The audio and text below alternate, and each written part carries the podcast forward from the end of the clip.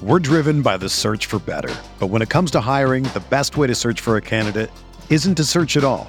Don't search match with Indeed. Indeed is your matching and hiring platform with over 350 million global monthly visitors, according to Indeed data, and a matching engine that helps you find quality candidates fast. Ditch the busy work. Use Indeed for scheduling, screening, and messaging so you can connect with candidates faster. Leveraging over 140 million qualifications and preferences every day, Indeed's matching engine is constantly learning from your preferences, so the more you use Indeed, the better it gets. Join more than 3.5 million businesses worldwide that use Indeed to hire great talent fast. And listeners of this show will get a $75 sponsored job credit to get your jobs more visibility at Indeed.com slash BlueWire. Just go to Indeed.com slash BlueWire right now and support our show by saying that you heard about Indeed on this podcast. That's Indeed.com slash BlueWire. Terms and conditions apply. Need to hire? You need Indeed.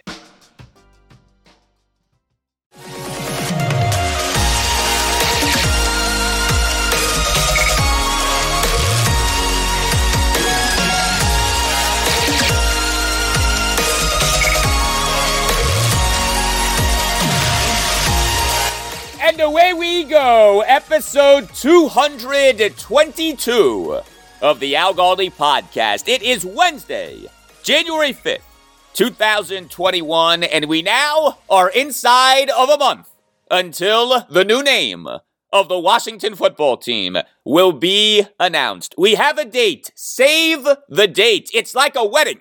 February 2nd, 2022. We on Tuesday morning learned that February 2nd will be the day on which the team currently known as the Washington football team will reveal its new name.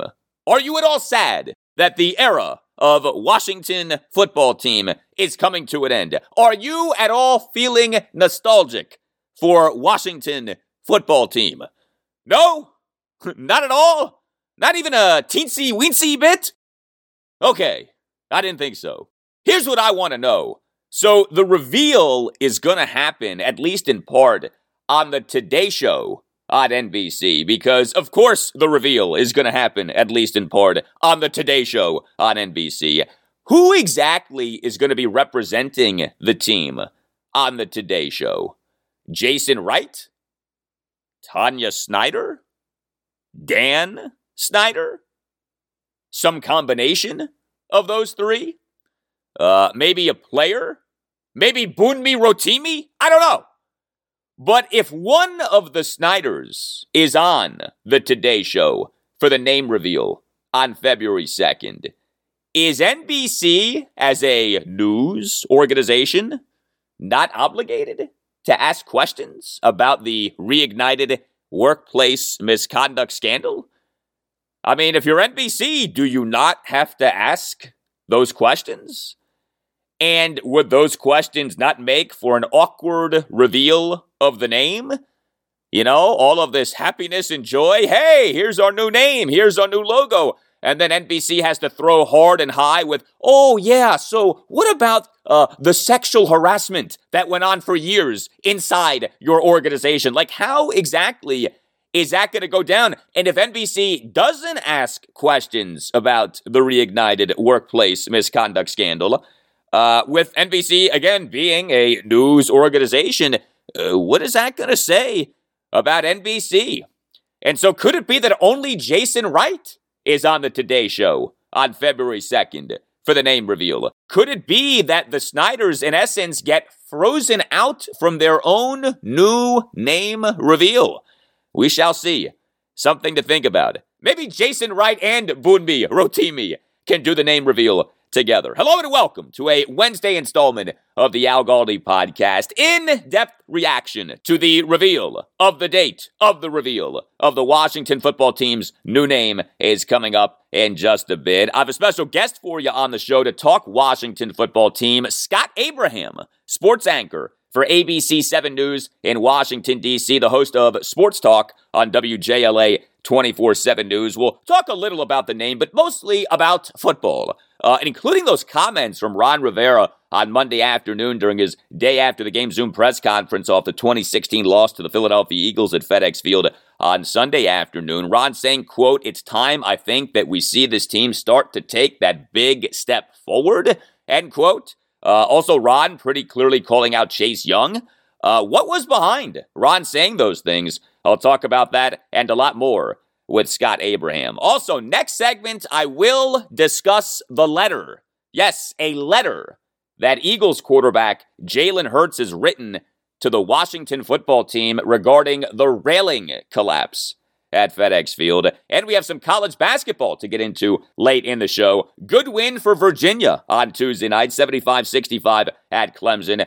Tough loss for Virginia Tech on Tuesday night, 68 63 to NC State at Cassell Coliseum in Blacksburg. You can tweet me at Al Galdi. You can email me, the Al Galdi podcast at yahoo.com, including if you would like to become a sponsor of the Al Galdi podcast. If you would like for the power of the pod to work for you, we have all kinds of special deals we can offer. We are always willing to work with our local advertisers. So if you're looking to grow your business or practice, hit us up. Let us know. Again, the email address, the Al Galdi podcast at yahoo.com. Email from DC Booker on the new name for the Washington football team. My man DC Booker is a detective, writes DC. Love your work, man. I was looking at the Making the Brand video, and at Mark 543, Jason Wright presented Ron Rivera with a helmet with the new team logo. I happened to see the reflection of the helmet in the window behind Ron. Let me know what you think. SMH, as in shaking my head. And sure enough, there is a reflection of the helmet in the window behind and above Ron Rivera. Uh, the helmet appears to be burgundy with a gold W, so, you know, nothing too earth shattering there. I wonder, though, if the Washington football team is aware of that reflection in the window. Maybe the team is. Then again, knowing how things have been with this team, uh, maybe not. Email from Jeff Marshall on Taylor Heinicke. Writes Jeff, Watching Baker Mayfield is like watching Taylor Heinicke's twin brother. You know, there are some similarities between the two, both in terms of style of play and personality. The Baker Mayfield situation for the Cleveland Browns is really interesting. Baker Baker, the touchdown maker. Uh, next season will be the final season of his rookie deal. He's set to play next season under the terms of the fifth year option in his rookie contract. And then what? If you're the Browns, what do you do? Do you give Baker Baker, the touchdown maker, a big money contract extension? Because if you're not going to give Baker Baker the big money contract extension, well, then do you not need to trade Baker Mayfield? And if he does become available via trade, is that someone who Washington would consider? Is that someone who Washington should consider? Personally, uh, I have not loved Baker Mayfield so far as an NFL quarterback, but he does have talent. He at times is good. It's just that at times he is not all that good. And if you look at his overall body of work as an NFL quarterback, it's really not that good. Okay? I mean, the numbers really are quite underwhelming. He's a high variance quarterback, like Taylor Heinicke. You know, Baker Mayfield, in a lot of ways, is a rich man's version of Taylor Heinicke. You've heard of someone being a poor man's version of someone else. Baker Mayfield is a rich man's version of Taylor Heinicke. Although Heinicke does have some advantages over Baker, like Heinicke is more mobile than Baker Mayfield. Email from Rob on the Washington football team writes Rob, I'm concerned about Ron Rivera talking up the draft. I have doubts about how good his 2021 draft was. I'm scared about Don Ron's front office. I'm typing this email while you are talking about our punting strength. Geez, Al, are we down to pride in the punter? Keep up the good work. We are coming up on our team's strength, the offseason. Uh, yes, we are, Rob. Great point by you. There ain't no team that does the offseason like our team. There's no team in sports that disappoints in the regular season, but then somehow reignites optimism in the offseason like our football team. Although, truthfully, a lot of the offseason hype is the fault of us as fans and observers. We get seduced each offseason, and then we get disappointed, seemingly, each season. The jury is very much out on Washington's 2021 draft class. You can't go too nuts with evaluating a draft class just one season into that class. But beyond Samuel Cosmi and John Bates, there's not much to be excited about with this draft class. And Cosmi has missed a ton of time this season. Now, if Jamin Davis uh, and or Benjamin St-Juste and or Dyami Brown bust out next season, then the conversation changes. But for now, I don't know how anyone feels great about Washington's 2021 draft class. The Cheeseman, Camaron Cheeseman, can only generate so much excitement.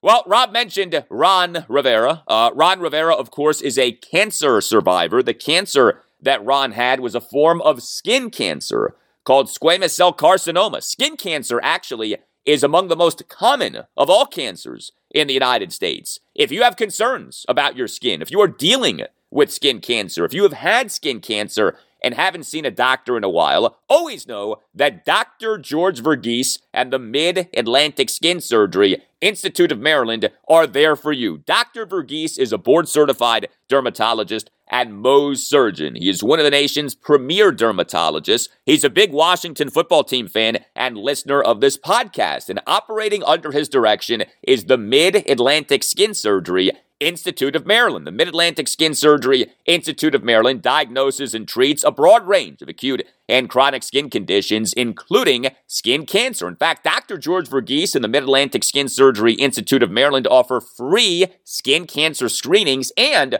offer state of the art treatments for skin cancer. Among those treatments is superficial radiation therapy, or SRT, which is an alternative to surgical procedures for basal cell and squamous cell skin cancers. SRT is safe, effective, and non surgical. You see, having skin cancer doesn't mean having to have surgery and the downtime and side effects, cosmetic and otherwise, that come with surgery. You have options. SRT is an option, and Dr. George Verghese and the Mid Atlantic Skin Surgery Institute of Maryland offer the option of SRT, unlike many other dermatology practices in the area, and SRT is covered by most insurances. To find out more, call 301 396 3401. Make sure you tell them that Al Galdi sent you. That phone number again, 301 396 3401, or visit midatlanticskin.com. That's midatlanticskin.com.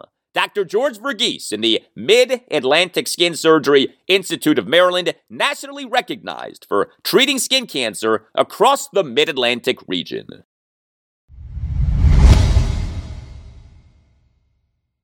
All right, before we get to the name stuff with our Washington football team, I want to hit on some other things regarding the team that came up on Tuesday. First of all, Washington on Tuesday afternoon announced a number of roster moves. Uh, Washington activated Tress Way off the reserve COVID 19 list, so good news there. The punter is back. Uh, Tress Way for the 2016 loss to the Philadelphia Eagles at FedEx Field on Sunday afternoon was not Washington's punter in a regular season game. For the first time since joining the team, Tress Way had been Washington's punter in every regular season game since the start of the 2014 season. Uh, he ended up being on the reserve COVID 19 list from December 30th to January 4th. Uh, Washington on Tuesday thus released Ryan Winslow, who served as Washington's punter on Sunday. Also, Washington on Tuesday activated practice squad quarterback Kyle Shurmur off the reserve COVID 19 list, but released him and Washington on Tuesday signed receiver Antonio Gandy Golden to the practice squad. Washington on Saturday released Gandy Golden from the active roster. He had been inactive for each of Washington's previous seven games. So AGG uh, is back with the Washington football team after a brief absence. Also on Tuesday was a letter. Uh, emerging on Tuesday was a letter that Eagles quarterback Jalen Hurts sent to the Washington football team. The letter, of course, had to do with the railing collapse. A railing on the side of the tunnel leading to the visiting team's locker room at FedEx Field collapsed after the game on Sunday, causing several fans to fall and hit the floor of the entranceway into the tunnel as Jalen Hurts was walking toward the tunnel. Now, none of the fans appeared to be hurt or need treatment at the scene, although some of that has been called into question. We do know that a photo runner for the Associated Press who was underneath the railing was injured in the collapse. Uh, this was a scary scene that could have been a lot worse. I mean, if you've seen all of the videos that are on social media of what happened, uh, this could have been a disaster. Thankfully, was not. Now, the Washington football team's side of this is that the area in which the railing collapsed is FedEx Field's ADA accessible section, ADA standing for Americans with Disabilities Act. The section, per the team, is designed to hold up to six wheelchairs and six companions, but is not built to carry a large load of fans. So, in other words, too many Eagles fans were in an area in which they should not have been. My biggest takeaway from this situation has been uh, this being another indictment of the hellhole that is FedEx Field, which this season has had a lot of problems, even by its standards. We had the pipe connected to rainwater storage breaking and drenching a small section of fans. We had the smoke machine on the field going haywire, causing the field to be filled with smoke. We had sprinklers in one of the executive suites going off. Uh, the fans in the suite had to be moved to another suite to watch the rest of the game, which was the win over the Seattle Seahawks at FedEx Field on Monday Night Football in Week 12. So, you know, FedEx Field, which we know is not a good stadium, has been made to look even worse this season with all of these problems. But all of that said, I do want to make this point about this letter from Jalen Hurts. Uh, the letter is grandstanding, okay? And understand what I mean by that. That Jalen Hurts wrote a letter about what happened is totally fine. But you have to ask yourself this question How come this letter has gone public? Okay? That the letter, also interestingly, got leaked to the media is grandstanding. Okay? The Washington football team is saying that team president Jason Wright received the letter and sent a private email in reply.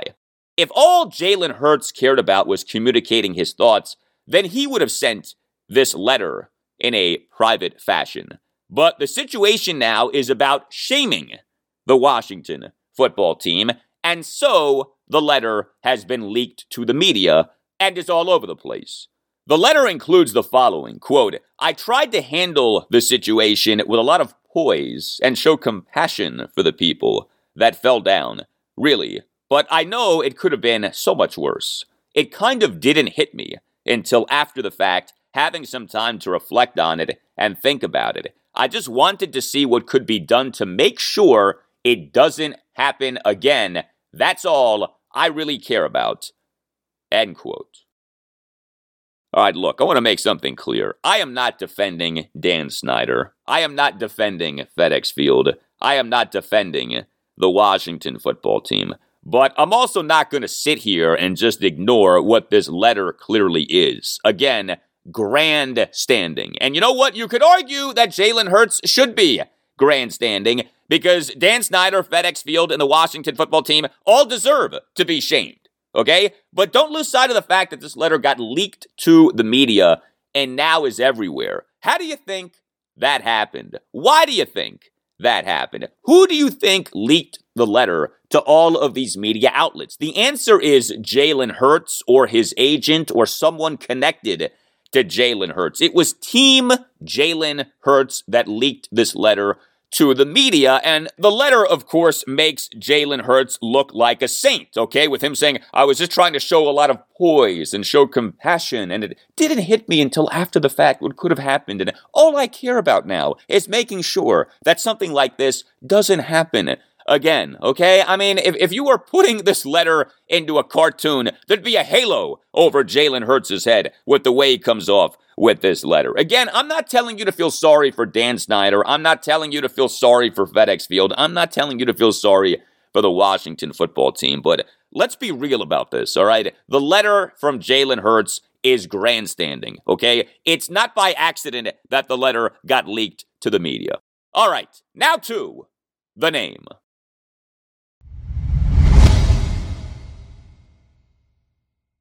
Well, February 2nd is Groundhog Day. Groundhog Day, the day on which the groundhog is said to come out of the hole uh, at the end of hibernation if the groundhog sees a shadow, i.e., if the weather is sunny.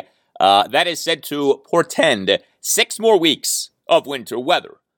But Groundhog Day also is an expression for a series of unwelcome or tedious events that appear to be recurring in exactly the same way. As in the movie Groundhog Day, right? The 1993 movie Groundhog Day, starring Bill Murray.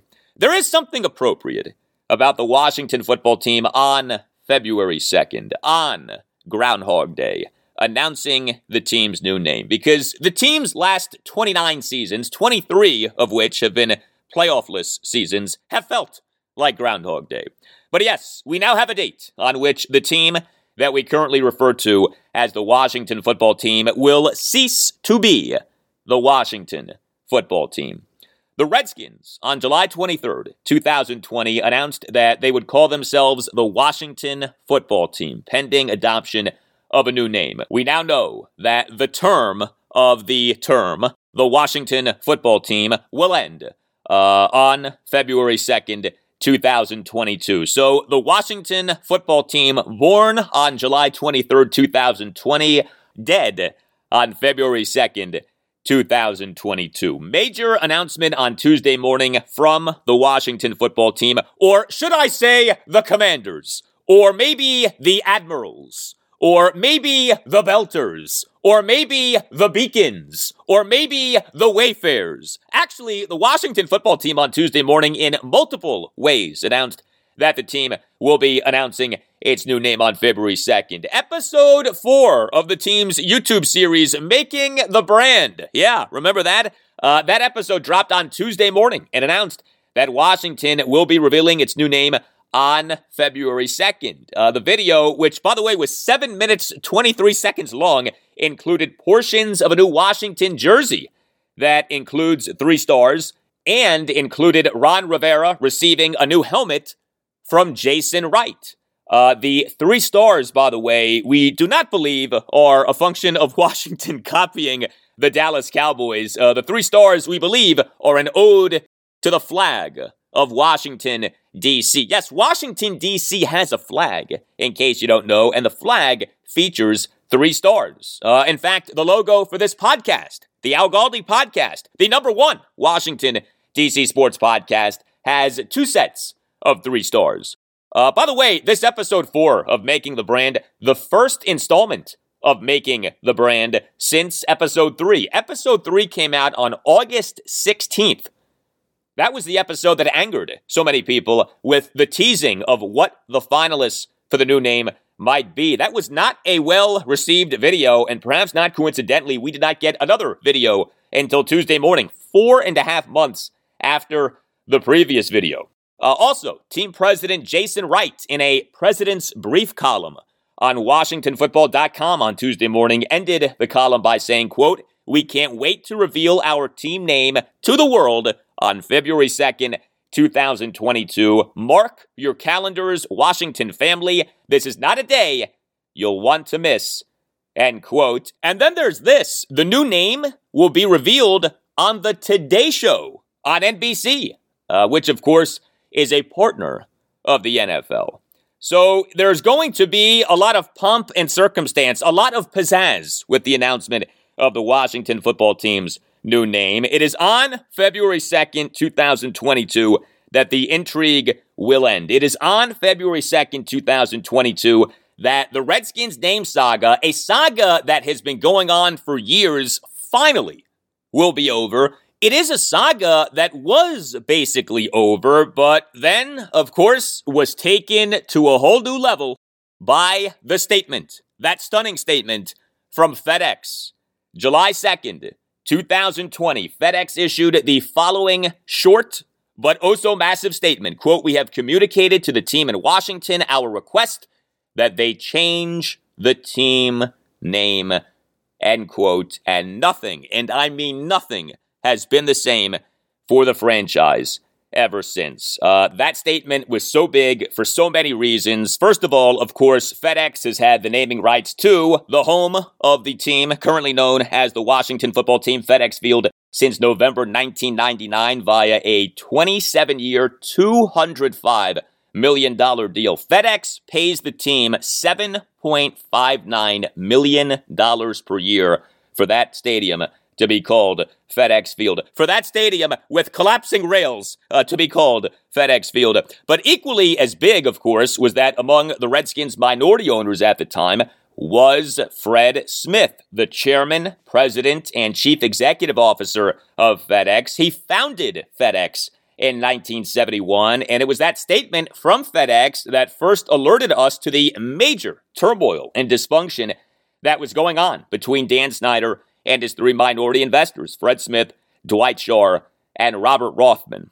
Well, here we are now. A year and a half later, Danny has bought out the three disgruntled minority owners. Danny is more powerful than ever, but Danny is on the verge of announcing a new name for his team. I am glad that the name saga is ending. I mean, enough is enough. I do think that a lot of the juice for the whole name conversation has waned uh, in no small part because of the season that the Washington football team has had, but the team on Tuesday morning announcing that the new name will be announced on February 2nd did generate a lot of interest, so perhaps the juice is being restored.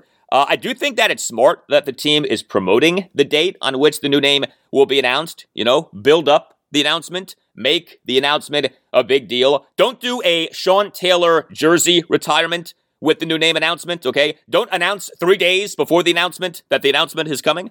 Uh, also, I do think that February 2nd is a good date. Uh, February 2nd is the Wednesday of the week between the NFL's conference championship games and the Super Bowl, uh, which will take place on February 13th. So, this is a week in which, in theory, there isn't a ton of NFL news, and Washington then will have all of Super Bowl week to hopefully bask in the afterglow of a new name announcement that uh, has gone well. We shall see if the new name announcement goes well. For the record, I can say with very good confidence that the new name will not be the current name, the Washington football team. Just trust me on that. Uh, the new name will be a real name.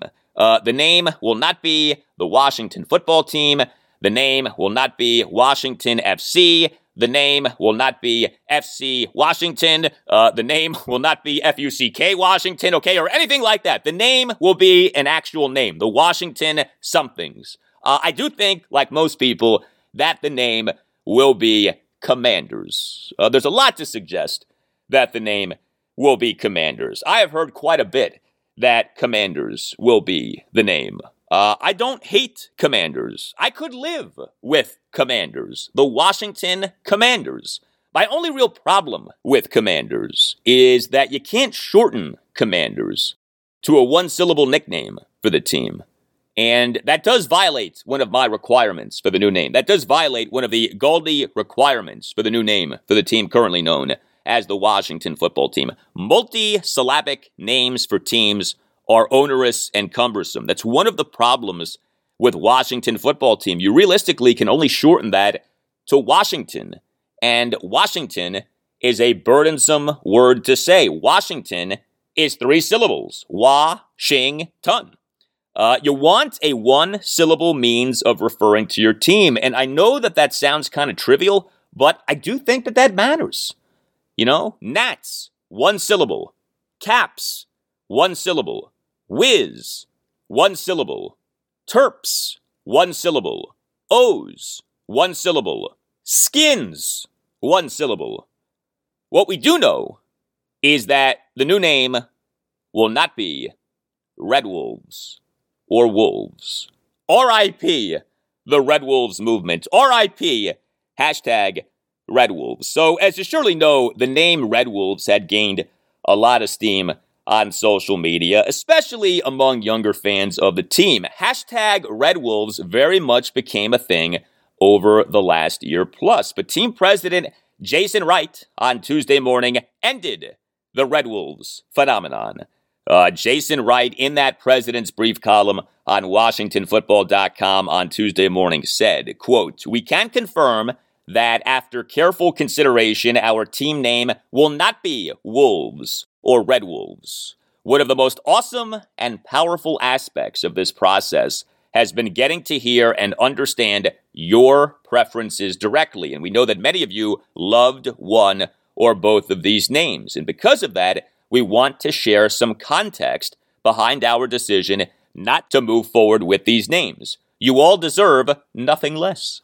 Early on, we understood Wolves, or some variation of it, was one of our fan favorites. As I've said all along, we take feedback from our fans seriously, and because of your interest in this name, we put Wolves on a list of options to explore fully.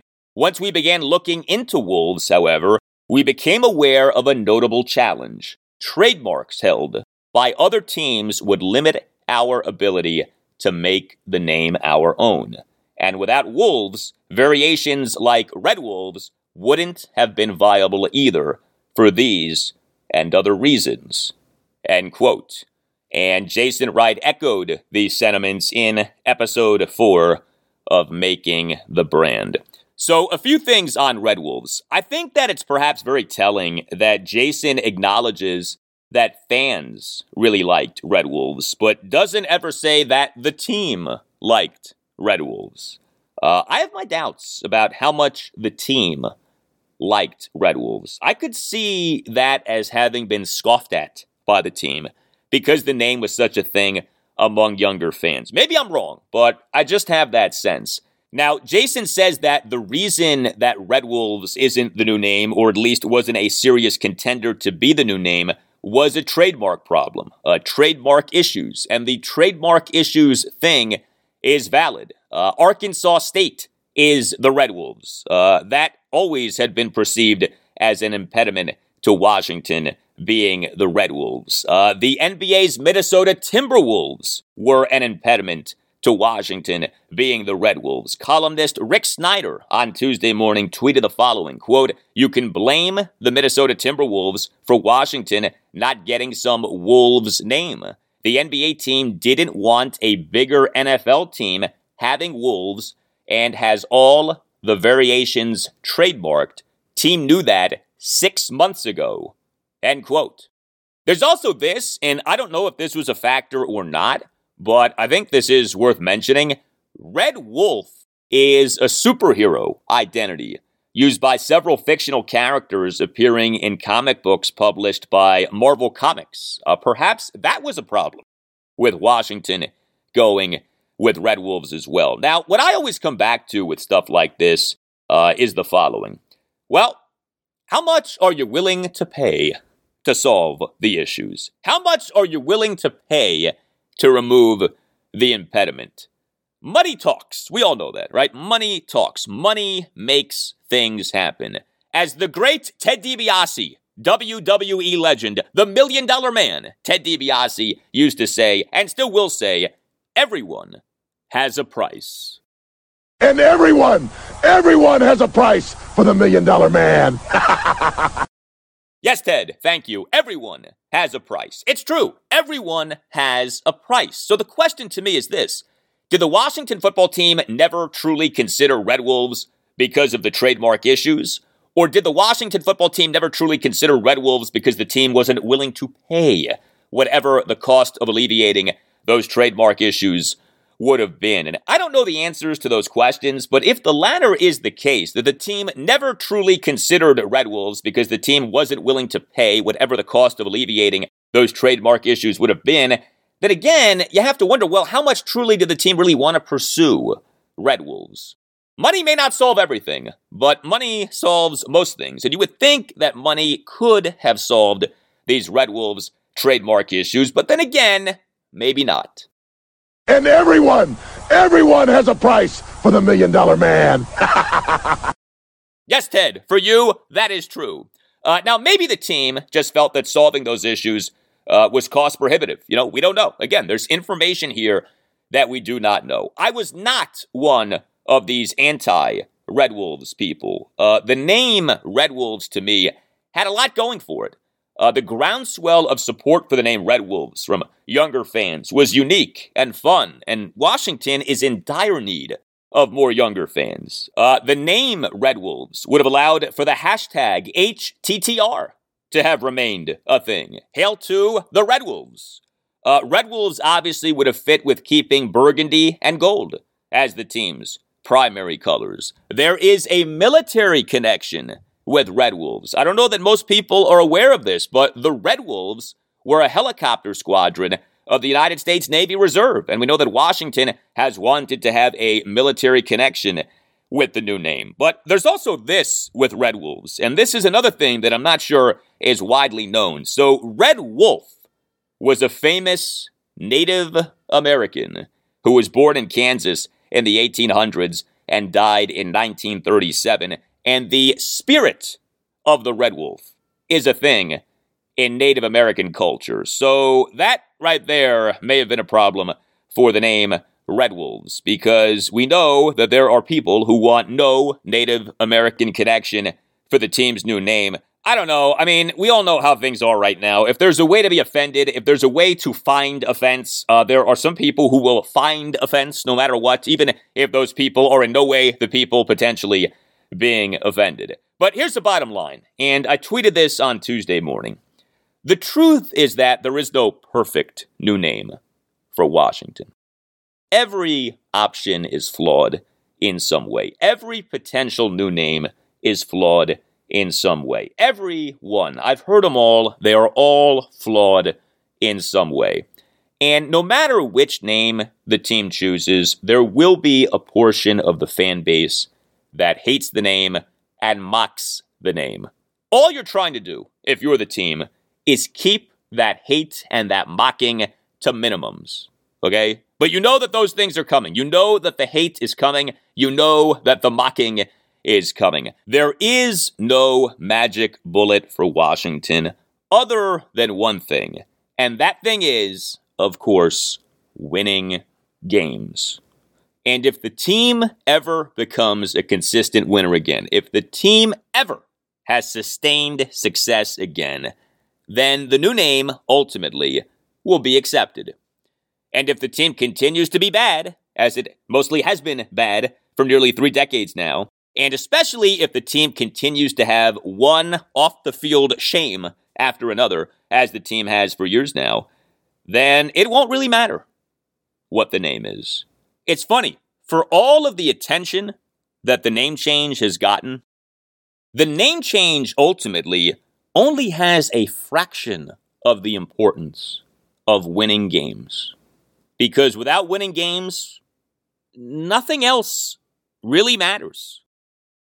Well, speaking of winning games, up next, our special guest to talk Washington football team, Scott Abraham, sports anchor for ABC 7 News in Washington, D.C., the host of Sports Talk on WJLA 24 7 News. Uh, Scott is not shy about having opinions on the Washington football team. So we, with Scott, will talk Ron Rivera, Taylor Heinicke, why Washington's defense overall has been disappointing this season, whether Scott Turner and Jack Del Rio will be back for next season, and a lot more. My chat with Scott is coming up after this.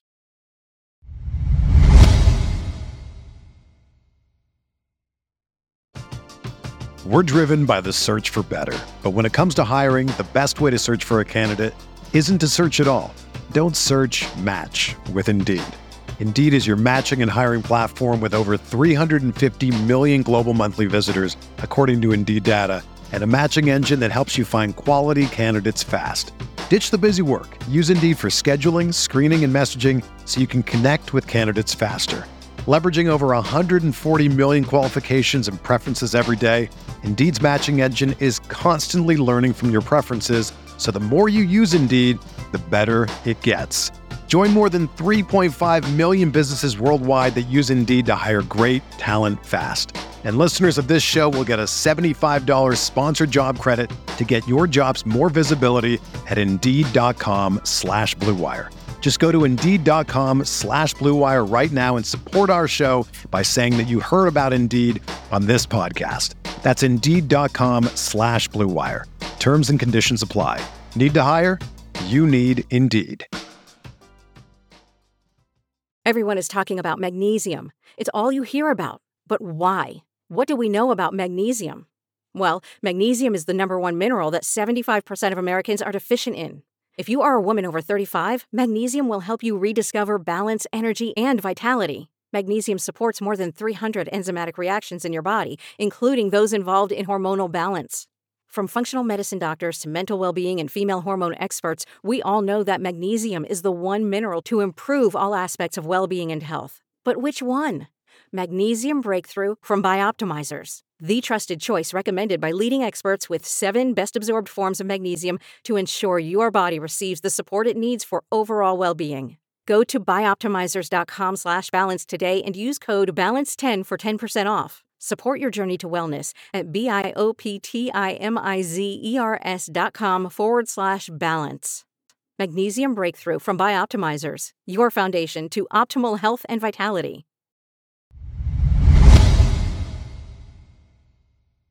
Well, there's a lot going on with the 6 and 10 Washington football team, even though it has been officially eliminated from playoff contention and has just one game left the Sunday afternoon season finale at the New York Giants at 1. Time now to talk Washington football team with a special guest. He is Scott Abraham, sports anchor for ABC 7 News in Washington, D.C., the host of Sports Talk on WJLA 24 7 News. And if you watch these Ron Rivera press conferences, it is Scott who consistently asks the most direct and pointed questions, and yet Ron seems to like Scott. Uh, Scott, it's nice to have you on the podcast. Uh, how have you been able to walk that line of asking Ron the tough questions, but him still liking you? Yeah, it's interesting. I mean, Ron and I have a really good professional relationship. I think it all started when he first arrived, and I did it actually a nice feature story on his wife. Um, so when he arrived, um, I did kind of like I knew she had the background as a coach, so I did a really long kind of feature piece the first couple of months in uh, on on Stephanie, and that's kind of how we cultivated uh, our working relationship. And um, I think he understands that I have a job to do. We all have a job to do and uh, our job is sometimes to ask the uneasy and hard questions, and um, that that's my job. And I think he respects that, and I respect he has a job to do as well. Uh, sometimes he works around those responses, uh, like any uh, coach or any politician. He's very good at uh, the press conference setting in terms of not giving away too much and, and working around questions. But again, I just go back to it's my job, and um, and we have a pretty good foundation as, as a relationship. Yeah, well, you do a good job with it. Every good artist has his or her process. What is your process when you're coming up with your questions? Like, do you go into the press conferences knowing what you're going to ask? Do you like to let the pressers develop and then determine what you'll ask? Yeah, that's that's a great it's a great question um, because sometimes we have a list. So, like in the Zoom chat, there's a list of when this particular person is going to ask their question. So generally, local TV is behind the beat writers, which is fair because the beat writers are there every single day. Uh, so we're, we're usually the last ones to ask a question. So generally, um, I have to really pay attention and listen what the beat writers are asking so I don't look like a fool and ask the same question. So a lot of times I just go by what transpires in the press conference and kind of formulate my question uh, with his responses. Uh, like, for example, on um, on Monday, he talked about the plan. He talked about expectations and optimism. Uh, so I kind of took those buzzwords and, and formulated a couple of questions. Yeah, and that was a good question you asked about the plan because Ron did use that word. So, with that most recent Ron Rivera press conference, that day after the game Zoom presser on Monday afternoon, I thought Ron said a number of notable things, and the most significant thing, at least to me, was Ron saying, quote, it's time I think that we see this team start to take that big step forward, end quote. Ron put out there something that not many head coaches will put out there. Why do you think that Ron said that? Well, I think he's probably feeling the heat a little bit because year three is coming up, and as you know, in terms of coaching and rebuilding a program or a roster, that third year is always the one that's circled and, and people kind of key, key in on. He likes to refer back to his Carolina days a lot. And he likes to use that comparison of how he built Carolina, uh, what they did in year three. I think they were 12 and 4 when he was in Carolina. Very similar records uh, for his first two years in Carolina, where he was here in Washington. But Al, the big difference is they had Cam Newton. They were developing Cam Newton in Carolina listen, Cam Newton right now is not walking through that door in Ashburn. So I think that's the big thing that people are a little concerned about or confused about how he's saying uh, we got to take that next step. We got to uh, kind of follow along that path. They don't have a quarterback. They don't have that future quarterback, that franchise quarterback. If you go in the draft, Al, that's usually a project, a, a two to three year kind of transition where it's really hard for a college quarterback to come in and hit the ground running right away in the NFL. They usually have growing pains. Okay, you go to the free agent market. You go to the trade market. Are you going to get an Aaron Rodgers or a Russell Wilson? Highly doubt it because they're they're in win now mode, and I don't think those veteran successful quarterbacks view Washington as a destination where they can win right away uh, a Super Bowl. So, how realistic to you is Washington next season starting to take that big step forward, as Ron said? Uh, I'm, I'm, I'm not there, Al, because the, the quarterback is the biggest and most important position on the football field. They don't have it right now. Taylor Heinicke, God bless him, you know, he, he gives it all he's got. Uh, he's a good backup quarterback. He's going to have a future, long time in the NFL. He's not a starting everyday quarterback. He doesn't have that consistency. I don't see a big jump. I, I see them as a seven, eight, nine win team, you know, just getting into the playoffs, just maybe uh, winning a division title with only eight or nine wins. Um, until they get that quarterback that proves on a consistent every Sunday basis that he's the man, he can take hold of that offense. Uh, I'm not there until they have that guy. I, I can't be there. Do you think that Washington is, in fact, going to be going all in this offseason to get that guy? You know, probably through the draft, because, like you said, the true franchise quarterbacks who potentially are going to be available via trade aren't going to want to come here. Do you think this ends up being a big splash offseason in terms of Washington in the first round of the draft going quarterback? I think they know they have to because they do, listen, they do have a lot of talented pieces on that roster. Again, the defense underperformed. Um, and they have, you know, it's been well talked about all those first rounders on the defensive line. They obviously have some positions they have to shore up, find a complement to Terry McLaurin, get that linebacker position figured out, upgrade the offensive line. Who knows where Brandon Scherff is, is going to happen there? Probably gone, in my opinion. Um, and remember, you got to lock up Terry McLaurin too, because he, he's going to be up. Uh, I think his last year's coming up. Uh, so there's going to be a lot of money going to Terry. You can't let him walk out the door. Da'Ron Payne this is his last year as well. Will, will they lock him up? So there's going to be a lot of different pieces of money flying around, uh, and they got to look. Take Ron is always big on taking care of his players in house first, and then going. Uh, so we'll see in terms of contract extensions where that goes. Now, in terms of, of your point of how they're going to go about getting this quarterback, you're right because what are they? The, what are they going to do in terms of a Russell Wilson, Aaron Rodgers? You swing for the fences, probably not going to happen. I could see them getting maybe like a, a Mitchell Trubisky as a stopgap quarterback and also dra- get somebody in the draft, like a Kenny Pickett or somebody or Corral, and then have them kind of learn and when the time's right, they, they go into that starting role. So it could be another Fitzpatrick 2.0, whether it be Jameis Winston or or Trubisky, come on over. You get somebody in the draft, and that's how they're going to go about it.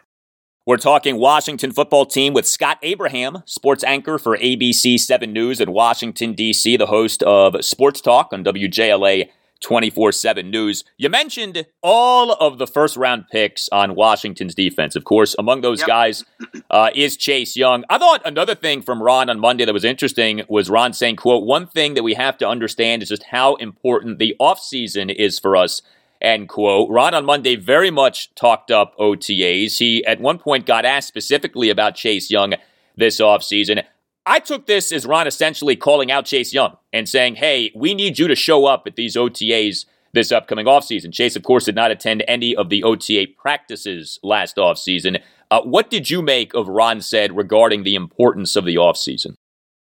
let the mind games begin, Al. That was totally kind of a gamesmanship. Uh, I want your butt at OTAs. I don't want this to happen again in terms of you going to LA, do commercials or whatever, whatever you did during OTAs. And listen, this is a big year for Chase Young as well because this is year three for Chase Young in the National Football League, along with Ron Rivera. Because uh, you, I think fans are really frustrated, Al, because you look at what a Parsons is doing in Dallas. You look at what these other young defensive players, a Watt in Pittsburgh. And we did not see that at all this year from Chase Young. So you talk about the team taking a step backwards. The mystique of Chase Young took a step backwards as well for a second year. So uh, the buy-in, the the pushing your chips to the center of the table, I think it has to start right away, and that's what Ron's doing uh, with Chase Young and kind of laying that groundwork right away. Hey, we need you. You're, you're one of our team captains. You're one of our, our leaders. Our, you know, we build our brand around you. The billboards, the pictures of Chase Young all over the city and all over FedEx Field. he has to be there, and I think he's holding him accountable right away. All right, I have a multiple choice question for you. When it comes to why the Washington football team is 6 and 10 this season and is missing the playoffs, which statement to you is more true? A, Washington was good enough to make the playoffs, but its season was ruined by injuries and a COVID 19 outbreak. B, Washington wasn't good enough to make the playoffs, and the injuries and the COVID 19 outbreak are not the main reasons for why Washington is missing the playoffs. Not to put you back in school, but A or B, uh, which to you is more true? I'm going B, Al, because I'm not in the excuses business. And listen, every team went through similar situations. Every team had to deal with injuries, COVID situations. They just weren't good enough. They had some games there, Saints, Denver. They could have, heck, the Chargers game they could have won in, in week one. There were some games there that they let slip away when COVID and injuries weren't necessarily a factor. Yes, toward the back end of the season, COVID really handcuffed them. But again, every team has gone through that. So I, I do not blame COVID and injuries on why they're missing the playoffs and they're six and ten. The inconsistent play at quarterback, uh, the underperforming of the defense, and and and again, it all it all adds up. And um, I think they just weren't good enough and they were close in games, but not close enough to get over that hump. So I go with their performance, and from a talent discrepancy, you look at the NFC East, they're pretty far behind the Dallas Cowboys in terms of talent discrepancy. Dallas is just simply better, Al, than the Washington football team. I think they're very similar to the Eagles and the Giants, which they shouldn't be because the Eagles were, in a sense, kind of in a rebuild mode, which is kind of a little disheartening and you know how many draft picks the Eagles have coming up. So uh, they got some work to do in terms of to kind of stay pace with the Eagles and, and get back up there with Dallas. The great mystery with Washington this season is the defense, right? I mean, the offense, we know why the offense has been bad. The defense, I feel like there still is a lot of mystery regarding why this defense ended up being so disappointing. Why, to you, did this Washington football team defense not end up being what we thought that it would be? Yeah, man, I, so many expectations, so much buzz and optimism in the offseason. That was supposed to be their strong point. And I, I don't know if it was a, a mental thing or in terms of the coaching and the players not on the same page, but it, it kind of snowballed really early in the season. And I don't know if that crept into the, the mentality uh, of the mental part of the game for some of these players of maybe being afraid to being out of position or, or making a mistake they did play. They they did get better as the season progressed, especially during that four game winning streak. Uh, and I thought they played pretty well at Green Bay with Aaron Rodgers. That's where it kind of it all started. But uh, again, from uh, a linebacking position, kind of missing on a Jamin Davis, wasn't that impact player right away. Or the big cornerback in William Jackson, he had his issues uh, in terms of uh, pass interference or, or defensive holding uh, early on in the season. He was kind of a miss early on in the year. He played better again as the season went on. And get in the defensive line, Montez Sweat, Chase Young, they were talking about together getting, you know, whatever, 25 sacks combined this year. Uh, hardly. Uh, they, they were a big disappointment. Did were they freelancing? You know, in terms of not sticking to the scheme, not sticking to the plan, just kind of doing their own thing. You know, Ron made that innuendo several times during his press conferences. Uh, I, I'm not that football mind where I can say that they were, but obviously that narrative is out there that they weren't kind of going with the team oriented approach and they were just doing their own thing. So clearly, the players and the coaching staff were not on the same page in certain aspects this year. Do you think that both Scott Turner and Jack Del Rio will be back with Washington for next season? I do. I do. I'm fairly confident that that they will. Uh, I think Scott Turner uh, had some really good games. I thought he called some really good games, uh, but he also um, is still working with a quarterback that's kind of fairly limited in his arm strength, and he had to kind of get creative. And losing a Logan Thomas really hurt a Scott Turner led offense because he's such a weapon in the middle of the field. Jack Del Rio, uh, I don't see him getting any coaching interest or or um, college ranks or going back to the pros. I think the core will still be in place, and it's a big number three, year number three. If they struggle again, miss the playoffs, then I think changes will happen with the core that coaching staff.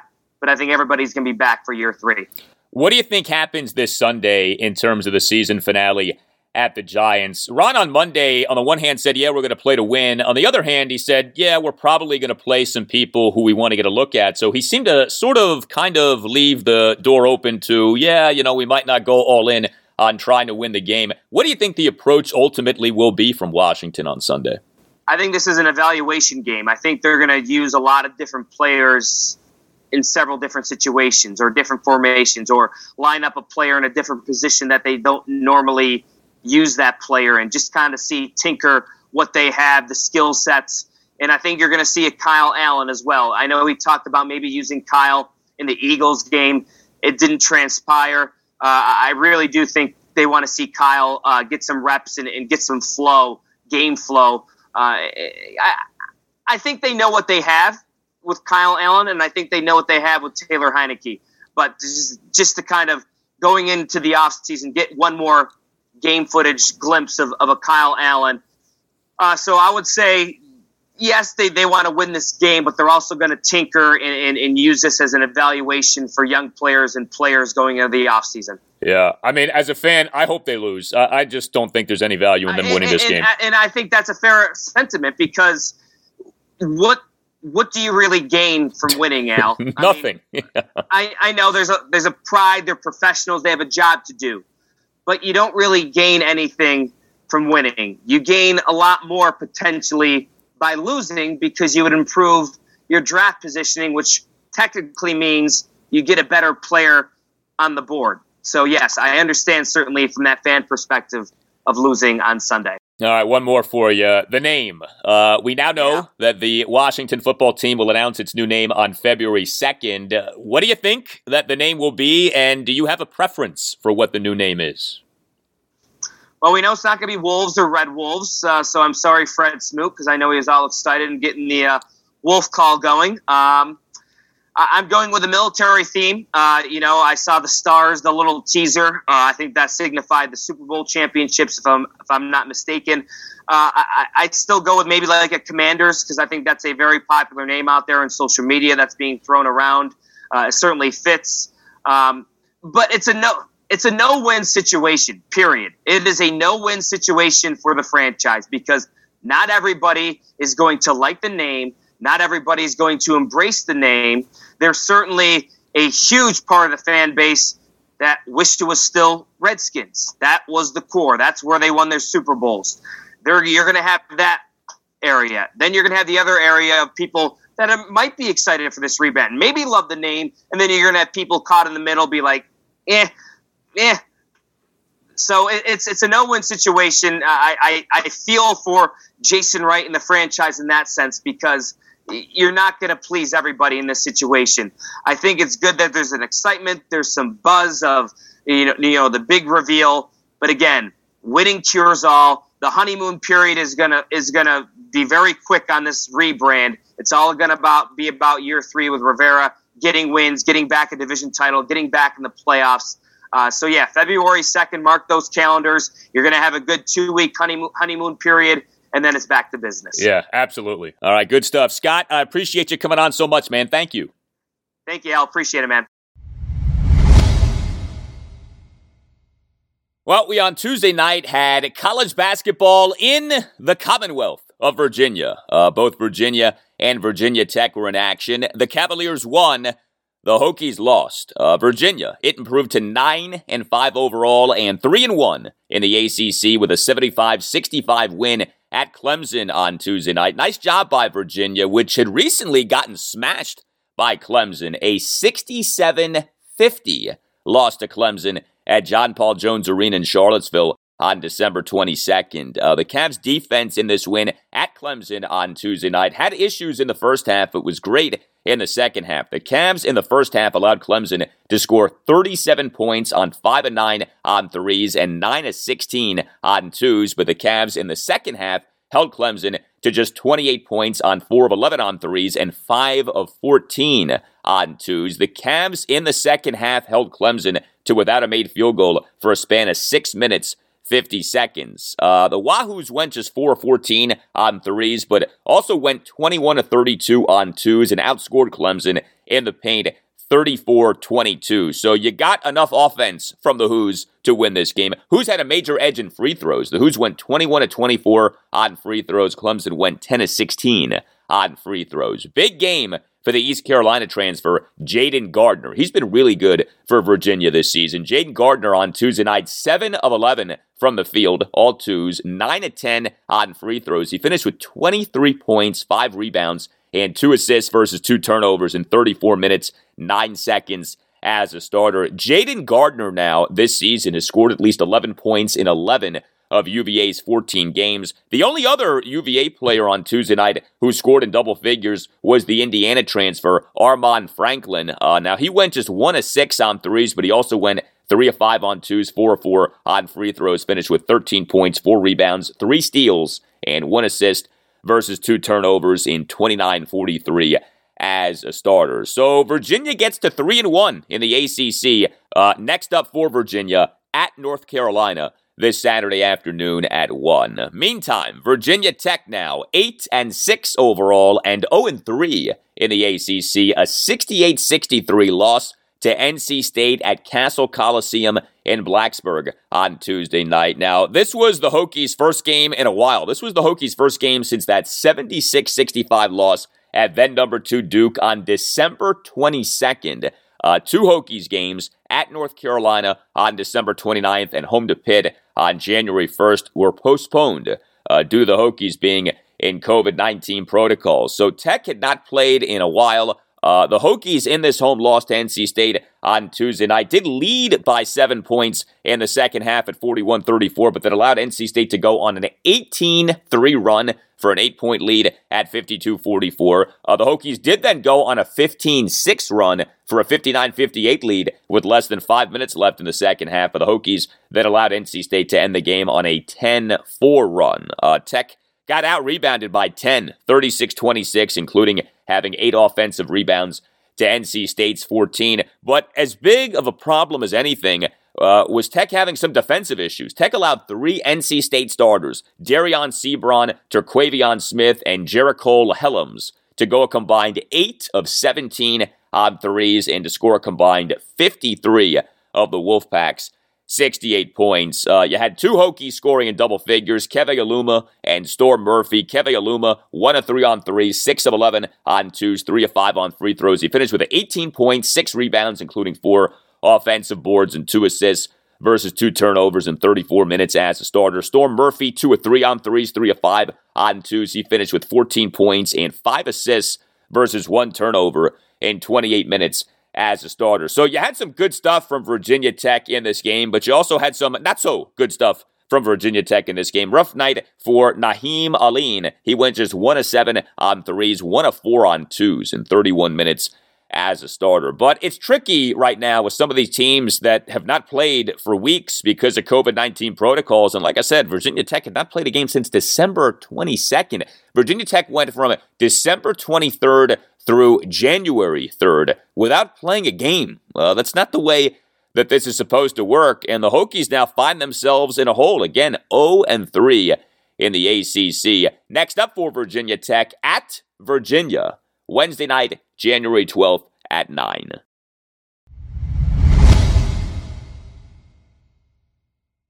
All right, that will do it for you and me for now. Keep the feedback coming. You can tweet me at Al Galdi. You can email me, the Al Galdi podcast at yahoo.com. Thursday show, episode 223, will feature a lot on the Washington football team off it on Wednesday, beginning the team's final practice week of the season, the practice week for the Tank Bowl. Uh, 6 and 10 Washington at the 4 and 12 New York Giants this Sunday afternoon at 1. We expect to hear from both Ron Rivera and Taylor Heinicke on Wednesday via post practice press conferences. Also on Thursday's show, a post game Wednesday night's Wizards game. The Wizards will host the Houston Rockets Wednesday night at 7. The Rockets have the worst record in the Western Conference. Our friend John Wall probably not going to be playing on Wednesday night. The Rockets have not played Wall at all uh, so far this season. Have been trying to trade him. Uh, no takers, at least not yet.